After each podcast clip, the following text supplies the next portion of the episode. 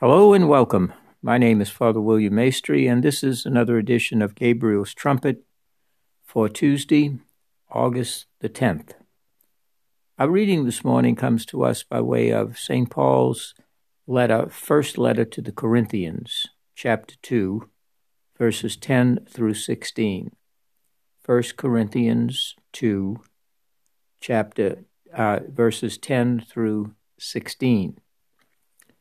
And uh, we are told uh, regularly by the uh, healthcare professionals that it's good for us to have an eye checkup.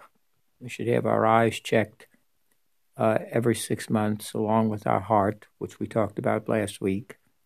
And also, uh, for example, our um, teeth.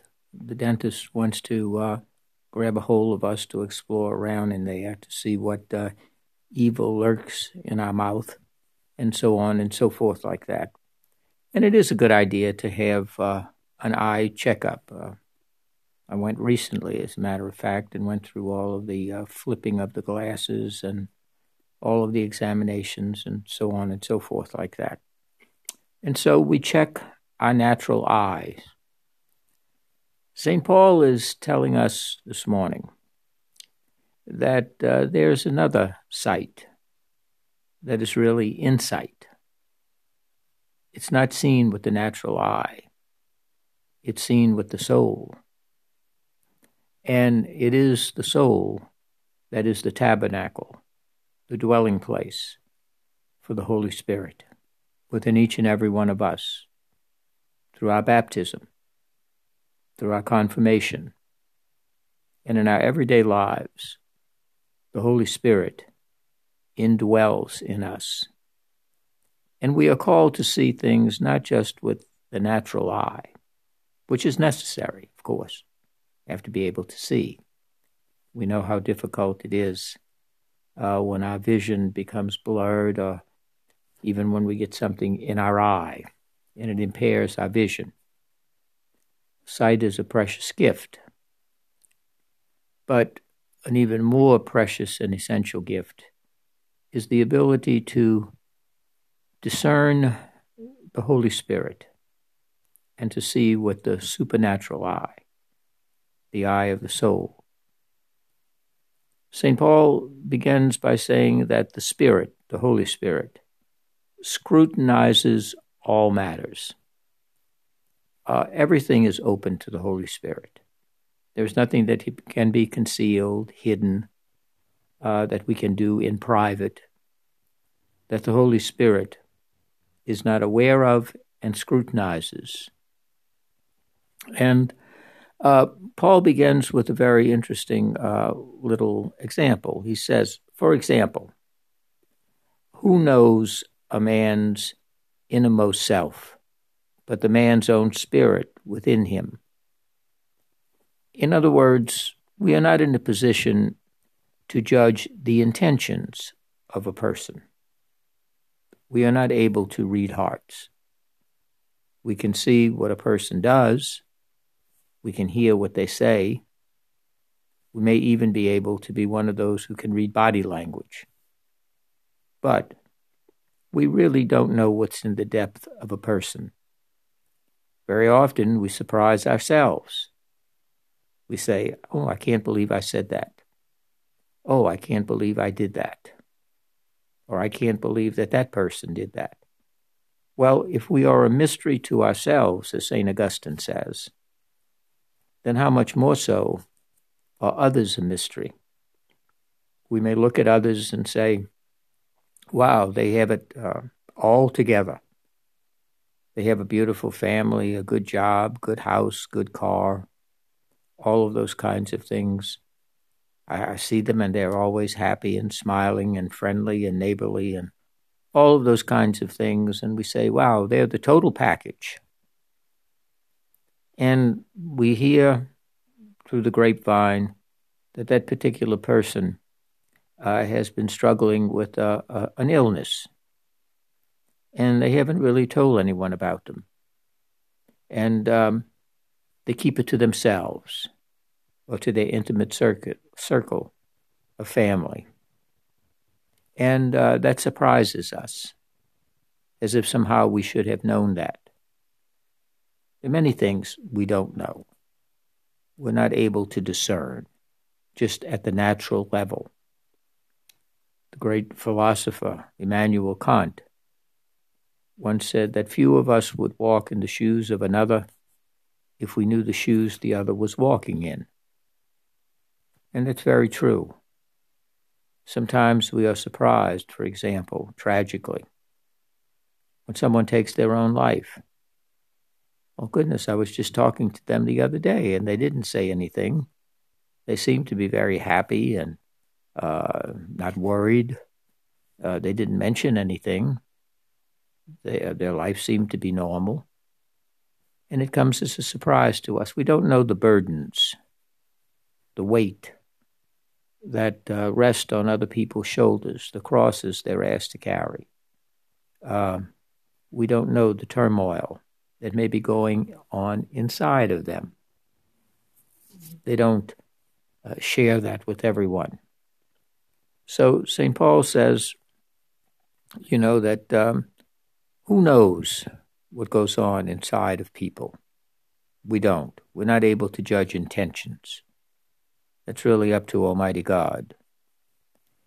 And then he says, similarly, no one knows what lies at the depths of God, but the Spirit of God. Um, we often say, well, why did God do that to me? Why did God let that happen? I prayed and prayed and prayed, and this didn't take place that I wanted, that I knew I needed, that I desired. Why, why didn't God deliver?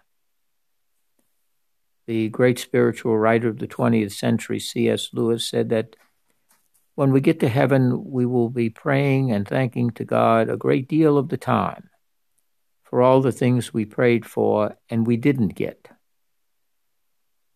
And if you look back on your life, think about that for a moment. It's very true, isn't it? That very often we storm heaven with our prayers. We have to have this. This must take place. Without this, we don't know what we'll do. And we don't get it. And we become sometimes angry, we're depressed, forlorn, disappointed, and we can't figure well, maybe I didn't say the right prayers. Maybe I didn't do enough penance. Maybe there's something really wrong with me. Maybe God doesn't care. And yet, afterwards, we see I am so glad I didn't get that job. I'm so glad this particular thing didn't take place. I thought at the time it was so important and so good and so right. And this other door opened, this other path was cleared. And I walked through that door and down that path, which really turned out to be a blessing. A blessing I didn't see, blessing I didn't expect but it turned out so well.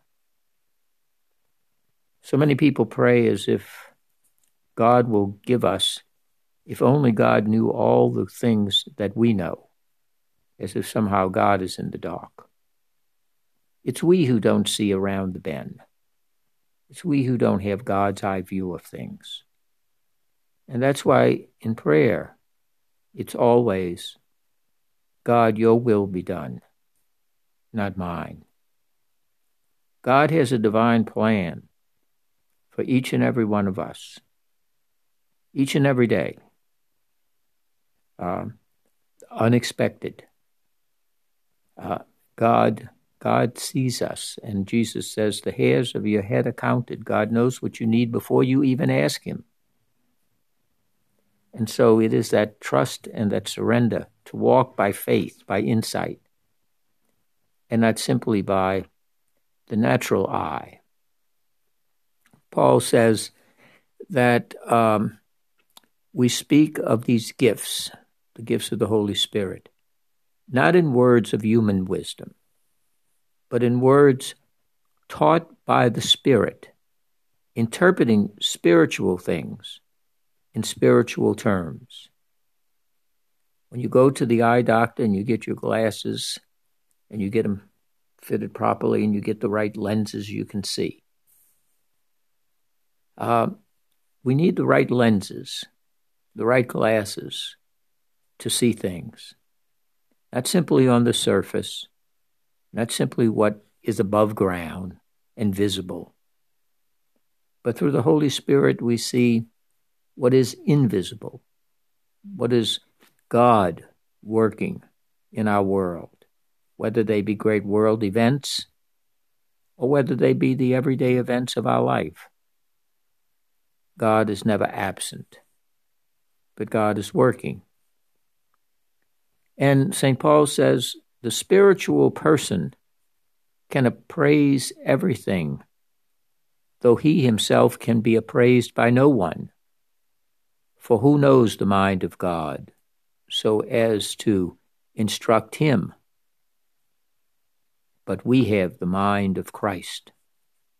The mind of Christ. Jesus did everything that the Father asked, everything he was sent to do. And in the garden, Garden of Gethsemane,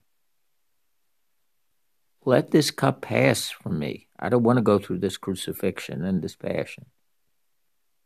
But not my will be done, but thine be done. The Blessed Mother at the Annunciation, St. Luke tells us, was deeply troubled. But she says to the angel, St. Gabriel, Let it be as you say. That surrender that tranquility and trust and faith that all things work unto good for those who love and trust in the providential care of Almighty God. So it's good for us each day to have those uh, spiritual, spiritual eye exams. Natural eye exam, that's fine. We need that.